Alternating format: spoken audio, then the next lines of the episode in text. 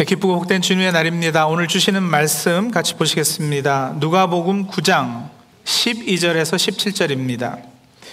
누가복음 9장 12절에서 17절 제가 있습니다. 날이 저물어 가매 열두 사도가 나와 여짜오되 무리를 보내어 두루 마을과 촌으로 가서 유하며 먹을 것을 얻게 하소서 우리가 있는 여기는 빈 들이니이다. 예수께서 이르시되 너희가 먹을 것을 주라 하시니 여짜오되 우리에게 떡 다섯 개와 물고기 두 마리밖에 없으니 이 모든 사람을 위하여 먹을 것을 사지 아니하고서는 할 수 없사옵나이다 하니 이는 남자가 한 오천 명 되밀어라. 제자들에게 이르시되 때를 지어 한 오십 명씩 앉히라 하시니 제자들이 이렇게 하여 다 앉힌 후 예수께서 떡 다섯 개와 물고기 두 마리를 가지사 하늘을 우러러 축사하시고 떼어 제자들에게 주어 무리에게 나누어 주게 하시니 먹고 다 배불렀더라. 그 남은 조각을 열두 바구니에 거두니라. 아멘. 예수가 누구시냐?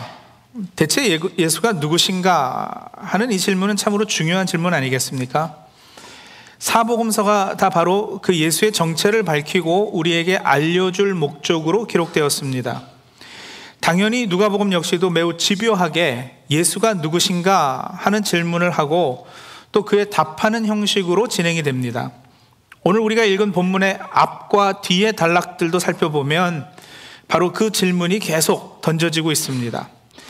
오늘 우리가 9장 본문을 읽었는데 8장 가셔서요. 8장 25절 보시면 제자들에게 이르시되 너희 믿음이 어디 있느냐 하시니 그들이 두려워하고 놀랍게 여겨 서로 말하되 그가 누구시기에 바람과 물을 명함에 순종하는가 하더라. 제자들이 하는 질문입니다. 그가 누구시기에 바람과 물을 명해 순종케 하는 이분은 대체 누구시냐 궁금한 겁니다. 이제 9장에 들어와서요. 9절입니다. 헤롯이 이르되 요한은 내가 목을 베었거늘 이제 이런 일이 들리니 이 사람이 누군가 하며 그를 보고자 하더라. 분봉왕 헤롯이 같은 질문을 했습니다. 이 사람이 누군가 그리고 이어서 바로 나오는 본문이 오늘 우리가 읽은 이 5천 명을 먹이는 사건 본문이고요. 오늘 우리가 17절까지 읽지 않았습니까? 그 다음 절이요. 9장 18절 한번 보실까요? 예수께서 따로 기도하실 때에 제자들이 주와 함께 있더니 물어 이르시되 무리가 나를 누구라고 하느냐? 이번에는 예수께서 제자들에게 질문하시는데 역시 자신의 정체에 관한 질문입니다. 무리가 나를 누구라고 하느냐. 그리고는 20절에 보시면 예수께서 제자들에게 다시 한 번 더 질문하시는데 이번에는 너희가 나를 누구라 하느냐 하시죠. 같은 질문이에요. 이렇게 예수가 누구신가 하는 주님의 정체와 관련한 질문이 다양한 계층의 사람들에게서 던져지고 또 누가복음은 이에 대해 이런저런 방식으로 답을 합니다. 오늘 우리가 읽은 본문은 방금 보신 대로 제자들이 그 질문을 하고 헤롯 왕이 그 질문을 또 하고 그리고 예수님 자신이 제자들에게 두 번 이 질문을 하는 그 사이에 등장하고 있습니다. 그 이렇게 껴서 그 안에 있는 거예요. 그러니까 5천 명을 먹이는 이 사건은 여러분 그리스도론 연구, 예수의 정체와 사명 이해에 있어서 매우 중요하고 의미가 있는 사건입니다. 그 정도로 중요하기에 그랬겠죠. 이 5천 명 먹이신 사건은 마태, 마가, 누가, 요한, 내복음서에 다 기록되어 있습니다. 자, 특히 세 가지 측면에서 예수가 누구신지 또 예수가 어떤 분이신지 이걸 이제 이 사건이 밝히고 있는데 자, 첫 번째입니다. 이 사건은요. 구약 출애굽 광야에서 만나 내리신 사건과 깊은 관련이 있습니다. 이 일이 벌어진 장소가 어디였다고요? 12절 끝부분 보세요. 어디요? 우리가 있는 여기는 빈들이니이다. 네, 빈들입니다. 광야예요. 그곳에서 이스라엘은 오래전 출애굽해서 만나를 먹었습니다. 예수님은 그 옛날 광야에서 이스라엘이 하늘에서 내린 만나를 먹었던 일을 말하자면 재현하심으로써 예수님 자신이 바로 새로운 출애굽의 주인공 되심을 알리신 겁니다. 새로운 하나님 나라 백성을 먹이시는 생명의 양식이시다. 이거 선포하시는 거죠. 사실 요한복음에는 이 점을 더욱 강조하고 있는데 요한복음 6장 1절 위에 보시면 이제 우리 본문 단락과 같은 제목이 붙어 있을 거예요. 5천 명 먹이시다. 같은 이제 사건인데요. 6장 22절 위에 제목을 보시면 생명의 떡 이렇게 되어 있거든요. 생명의 떡. 그러니까 오병이어 사건 나오고 생명의 떡. 그래서 이어지는 31절에서 33절인데요. 요한복음 6장 31절에서 33절. 우리 한번 같이 한 목소리 한번 읽어 볼까요? 같이 읽습니다. 기록된 바 하늘에서 그들에게 떡을 주어 먹게 하였다함과 같이 우리 조상들은 광야에서 만나를 먹었나이다. 예수께서 이르시되 내가 진실로 진실로 너에게 이르노니 모세가 너희에게 하늘로부터 떡을 준 것이 아니라 내 아버지께서 너희에게 하늘로부터 참떡을 주시나니 하나님의 떡은 하늘에서 내려 생상의 생명을 주는 것이니라. 예. 조금 더 내려가면 더 확실해져요. 47절에서 51절. 진실로 진실로 너에게 이르노니 믿는 자는 영생을 가졌나니 내가 곧 생명의 떡이니라. 너희 조상들은 광야에서 만나를 먹었어도 죽었거니와 이는 하늘에서 내려오는 떡이니 사람으로 하여금 먹고 죽지 아니하게 하는 것이니라. 나는 하늘에서 내려온 살아있는 떡이니 사람이 이 떡을 먹으면 영생하리라. 내가 줄 떡은 곧 세상의 생명을 위한 내 살인이라 하시니라. 이런 말씀이 5천 명 먹이신 이 사건과 연결해서 나오고 있다고요. 떡 다섯 개, 물고기 두 마리, 그래서 우리가 오병이어 이렇게 부르잖아요. 이 오병이어로 여러분 5천 명을 먹이셨고요. 그리고도 바구니가 몇 바구니나 남았다고요? 12바구니가 남았어요. 12이라는 숫자는 상징적 숫자 아니겠습니까? 그러니까 이 기적은 새로운 이스라엘의 열두 지파를 위한 새로운 출애굽의 표적인 것입니다. 광야에서 이스라엘은 만나를 먹고도 죽었지만 베들레헴 빵집이란 의미를 가진 동네 베들레헴에서 태어나신 하늘에서 내려오신 빵 떡이신 예수 그리스도를 양식 삼은 사람은 죽지 않고 영생할 것입니다. 두 번째요. 이 사건은 그 옛날 엘리사 선지자가 행했던 기적 하나를 떠올리게 합니다. 열왕기야 4장 42절에서 44절입니다. 한 사람이 바알 살리사에서부터 와서 처음 만든 떡 곧 보리떡 20개와 또 자루에 담은 채소를 하나님의 사람에게 드린지라 그가 이르되 무리에게 주어 먹게 하라 그 사환이 이르되 내가 어찌 이것을 백명에게 주겠나이까 하나 엘리사는 또 이르되 무리에게 주어 먹게 하라 여호와의 말씀이 그들이 먹고 남으리라 하셨느니라. 그가 그들 앞에 주었더니 여호와께서 말씀하신 대로 먹고 남았더라. 보리떡 20개와 자루에 담은 채소를 가지고 엘리사가 무리에게 줘서 먹게 해라 이런 거예요. 사환이 아 이걸로 어떻게 100명을 먹입니까? 하고 반문하니까 엘리사가 아 그래도 무리에게 뭐 주어 먹게 해라 이렇게 명하죠. 사원이 그렇게 하니까 결국 어떻게 됐느냐? 사람들이 먹고 담을 정도였어요. 오병이어 사건하고 열왕기야의 이 사건하고 여러분 그 유사성은 확연합니다. 무슨 말일까요? 예수가 누구시라는 거예요? 선지자 엘리사보다 더 큰 분이라고 소개하고 있는 거예요. 비슷한 양의 양식 가지고 엘리사는 100명 정도 먹였는데 예수님은 5천 명 먹었잖아요. 훨씬 크신 분인 거예요. 무리가 나를 누구라고 하느냐? 더러는 옛 선지자 중에 한 사람이 살아났다 하나이다. 옛 선지자 중 한 사람? 아니다. 옛 선지자와는 비교도 되지 않는 훨씬 더 큰 분이시다. 이분은 무려 하늘에서 내려온 생명의 떡이시다.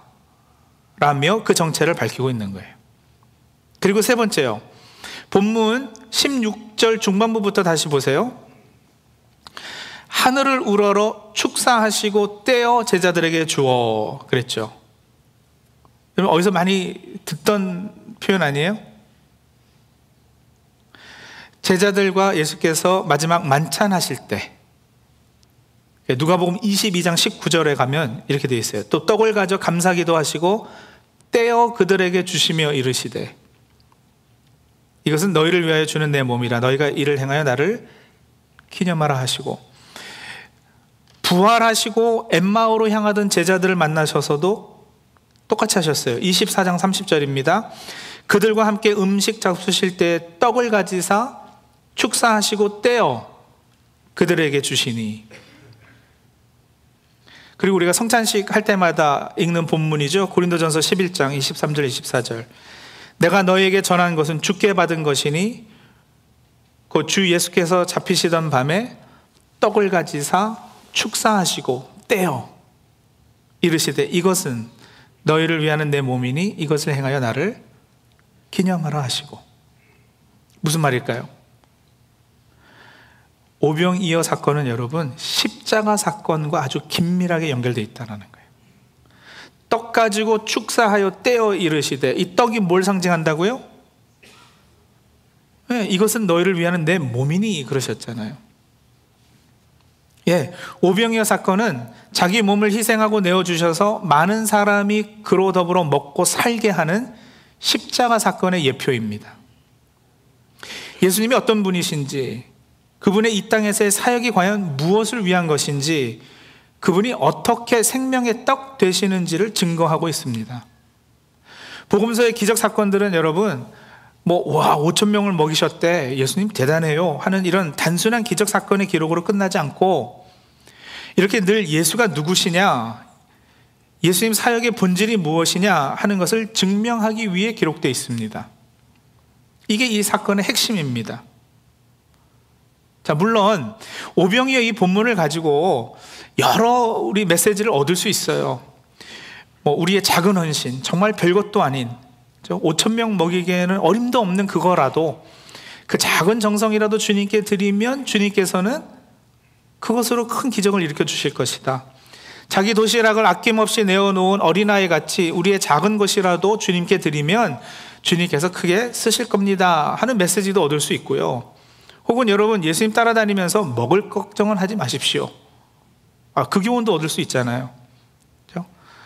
떡 다섯 개, 물고기 두 마리로 오천 명을 먹이셨는데 예? 하나님의 자녀된 우리가 또 주일 하는 우리가 먹을 것 때문에 걱정하겠어요? 그래서 경제적으로 어려움 부닥쳐 있는 우리 성도들 신방할 때도 이 본문 사용할 수 있고요.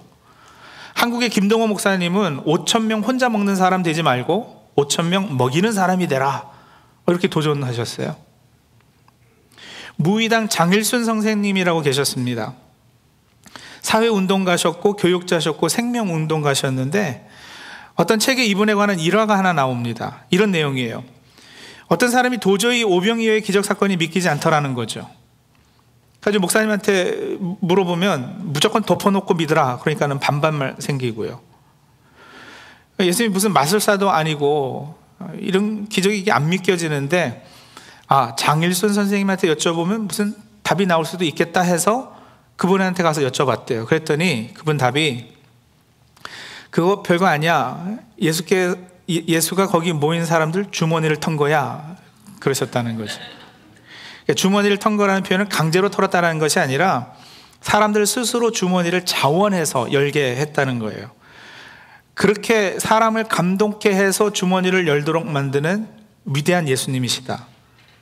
그랬다라는 거예요. 그, 그렇게 본문을 해석하는 것도 한동안 유행했었습니다. 작년에 돌아가신 천주교의 정진석 추기경께서도 어, 오래전에 한 신문사하고 인터뷰할 때도 비슷한 얘기 하셨어요. 성경을 보세요. 물고기 한 마리가 두 마리, 세 마리로 불어났다라는 기록은 없어요. 하늘에서 떨어졌다는 이야기도 없어요. 그럼 뭘까요?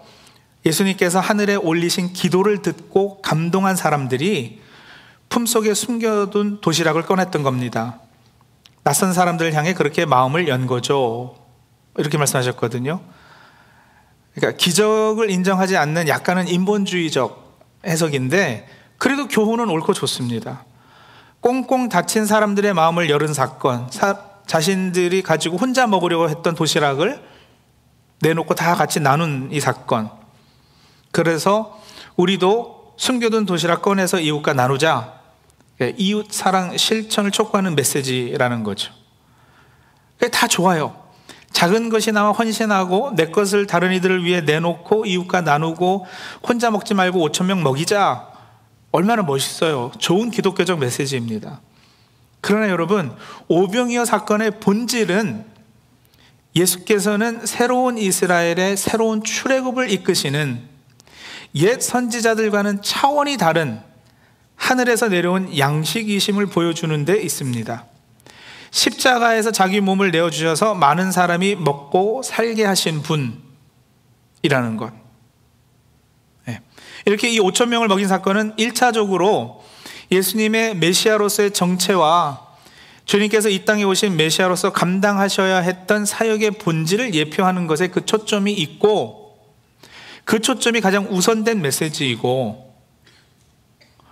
그런데 이제 이 사건이 특히 이제 이렇게 사역 박람회를 하는 오늘 우리에게 도전이 되는 것은 이 사건이 거기서 한 걸음 더 나아가서 예수님을 따르는 제자들과 주님의 몸된 교회의 모습이 어떠해야 하는가에 대해서도 매우 중요한 교훈을 담고 있기 때문에 그렇습니다.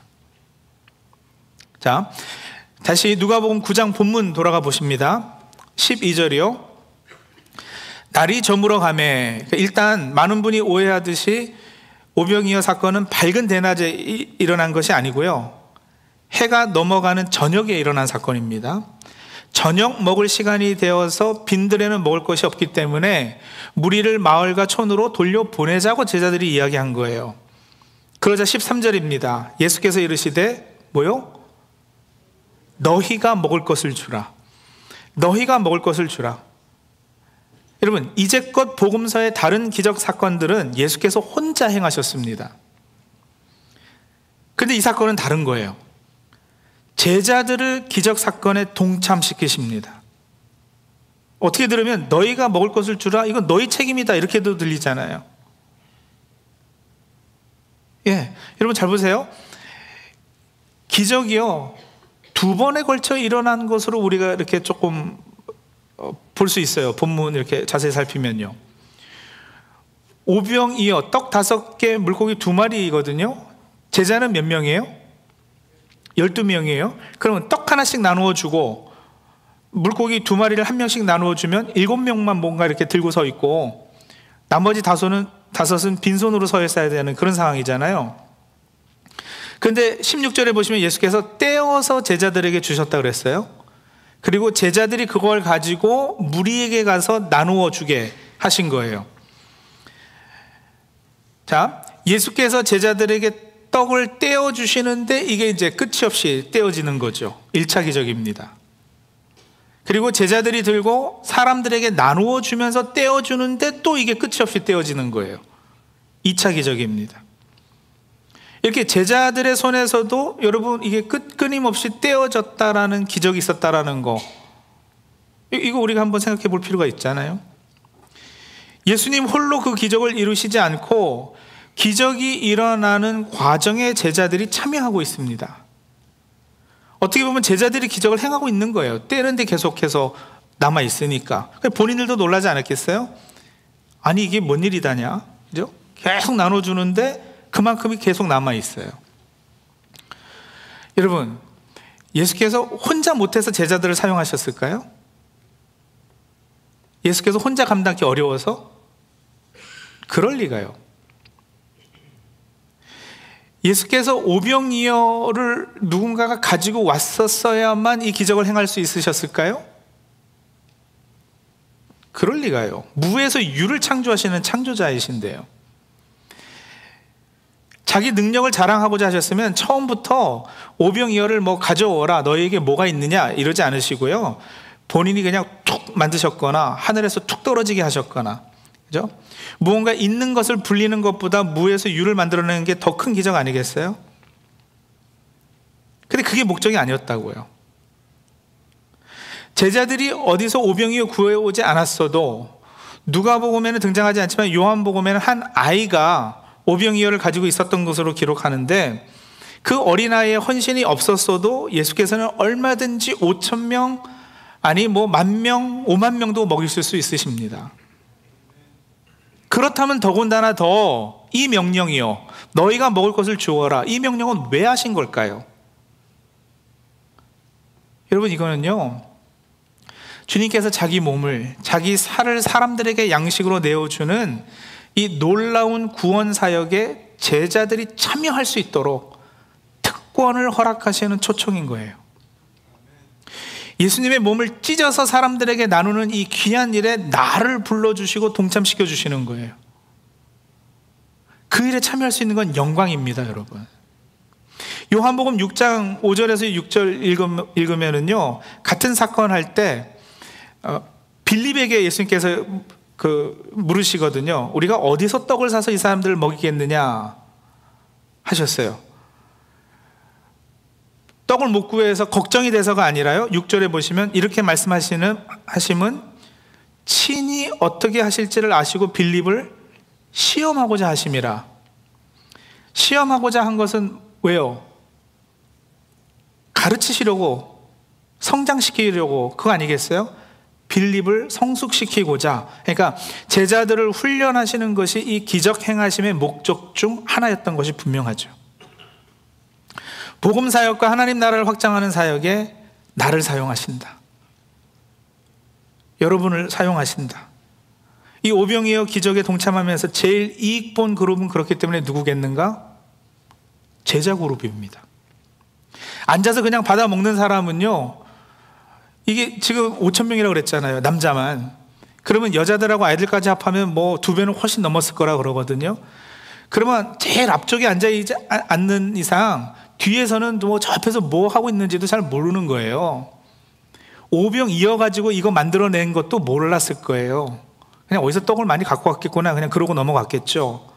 근데 여러분, 떡을 나누어주는 제자는 한 사람 한 사람에게 나누어준 그 순간순간이 기적의 순간이었던 거죠. 받아서 넘겨주는 역할을 할 뿐인데 그러면서 살찝니다. 여러분 주일학교 교사해 보세요. 가르치기 위해서 내가 먼저 배워야 되잖아요. 공부하고 연구해야 되잖아요. 교사하면 여러분 가르쳐서 다른 사람을 유익해 하는 것보다 내가 더 훨씬 더 살찐다니까요. 이게 사역에 동참하는 유익이에요. 앉아서 받아먹는 사람은 알 수 없는 특권을 누리시는 겁니다. 누가복음 22장 27절입니다. 앉아서 먹는 자가 크냐 섬기는 자가 크냐 앉아서 먹는 자가 아니냐 그러나 나는 섬기는 자로 너희 중에 있노라. 이 주님 말씀이에요. 앉아서 먹는 사람이 큰 사람일 것 같죠? 여러분 이 말씀의 깊은 의미를 잘 헤아려 보세요. 앉아서 먹는 자가 아니라 나는 섬기는 자로 너희 중에 있다 하셨습니다. 앉아서 받아 먹는 사람이 아니라 나눠주는 사람으로 주님과 함께 섬기는 자로 우리 성도님들 다 서십시오. 그 특권과 영광을 놓치지 마십시오. 예, 오늘 사역 박람회 합니다. 예, 그래서 이 설교 해요. 근데 오해하지 마세요. 제발 섬겨주세요. 제발 어느 부서에 사인업 하세요. 이거 구걸하는 거 아니에요. 인건비 안 주고 무슨 일 시키려는 거 아니에요. 그게 아니고요. 제발 놓치지 말고 이 놀랍고도 황홀한 영광에 참여하시라는 거예요. 추억의 개그 유행어 하나 인용할까요? 영광인 줄 알아 이것들아. 예, 이게 얼마나 귀한 영광인데 이걸 놓치세요. 뭐 하기 싫으면 뭐 어떻게? 관두세요. 근데 안타깝죠. 교회 왔다 갔다 하고 예배만 출석하고 얼른 가시렵니까? 섬김의 훈련을 받지 못하면 결국은 본인 손해입니다. 예, 지난주에 설교 말씀처럼 첫 번째 안수는 다 받으셨지만 아직 뭔가 희미하게 보는 수준의 신앙생활하고 계시다면 이제 두 번째 안수 받으시라는 거예요. 두 번째 안수 받는 계기를 만들어 드립니다. 예수께서는 자신의 소명을 제자들과 공유하셨습니다. 이제 세상 떠나시면 그 일을 이어서 해야 할 사람들이 제자들이기 때문이죠. 이제까지는 따라다니며 일종의 수습생으로 배웠던 사역, 그러나 이제는 파송받아 사도들이 되었거든요. 너희가 먹을 것을 주어라. 예수가 누구신지 세상에 보여주는 일, 참 양식이신 예수를 사람들에게 먹이는 사역, 세상이 그를 먹고 다 배불렀더라 할 수 있도록, 그럴 수 있도록 하는 것 우리의 역할과 우리에게 맡겨진 책임이고 우리에게 허락된 복된 사명입니다. 누구든지 예수 안에 있으면 생명을 얻되 풍성히 얻을 것입니다. 그 생명을 세상에 나누는 주의 일꾼들이 다 되십시오. 그러기 위해 섬김의 자리에서 훈련 받으시라는 겁니다. 교회에서 훈련 받지 못하면 세상 나가서도 섬기지 못하십니다. 여러분, 제일 앞자리에서 나누어주는 역할을 함으로 놀라운 기적을 체험하시고요. 떼어도 떼어도 나누어주고 베풀어도 계속해서 채워지는 그 기적을 맛보시는 저 우리 성도님들이 다 되시기 바랍니다. 같이 기도하죠. 여러분 신앙의 성장이라는 것이 그래요. 설교 듣고 성경 공부하고 기도 생활 잘하는 것만으로 도달하지 못할 신앙의 영역이 있습니다. 말씀을 실천하고 살아내는 가장 기본은 섬김의 삶이거든요. 너희가 먹을 것을 주라 하신 명령에 순종하여 사명 감당하는 것입니다. 세상은 참된 양식에 줄여 있어요. 먹고도 죽지 아니할 것은 십자가에서 찢기신 주님의 몸뿐입니다. 그것을 떼어주는 사람으로 세워주십시오. 근데 그러려면 훈련 받으셔야 됩니다. 훈련 받아 이게 몸에 익숙해져야 익혀져야 그래야 가정, 직장, 사업체, 세상에 나가서도 생명의 떡을 떼어주는 제자로 서게 되실 겁니다. 사역의 자리를 찾아 섬기는 것, 예, 물론 시간과 여건을 살피셔야겠지만 부담으로만 받지 마시고 특권과 영광애로의 초청으로 받으십시오. 예, 그 초청에 답하는 시간 우리 갖도록 하죠. 기도하며 하나님께 나가겠습니다.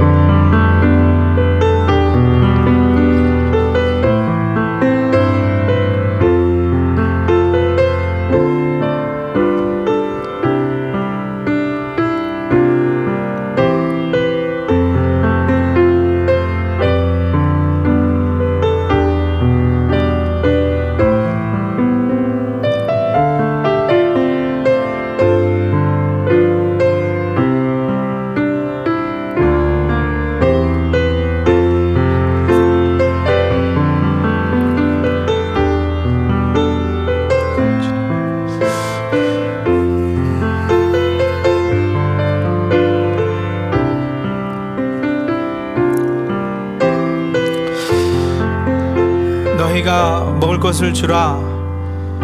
하신 그 너희에는 나도 포함되어 있음을 하나님 기억할 수 있도록 도와주시옵소서. 부담을 주고자 함이 아니라 놀라운 영광과 특권에 우리를 참여케 하고자 하시는 하나님의 초청입니다. 그 초청 받아 순종하는 우리 주의 백성들 다 되게 도와주시옵소서. 나누어 주는 자로 떼어주는 자로 섬기다 보니 그저 교회만 왔다 갔다 하는 것으로는 절대 도달하지 못할 신앙의 성장이 있었음을 고백하고 감사하는 우리 성도들 다 되게 도와주시옵소서. 생명의 떡이신 예수 그리스도를 서로 서로에게 나누고 먹이고 그래서 우리 자신은 물론이요 우리가 섬기는 그 대상들도 우리 이웃들도 이 사회도 참으로 생명으로 풍성해지는 역사 있게 주님 도와 주시옵소서 예수 그리스도의 이름으로 기도합니다. 아멘.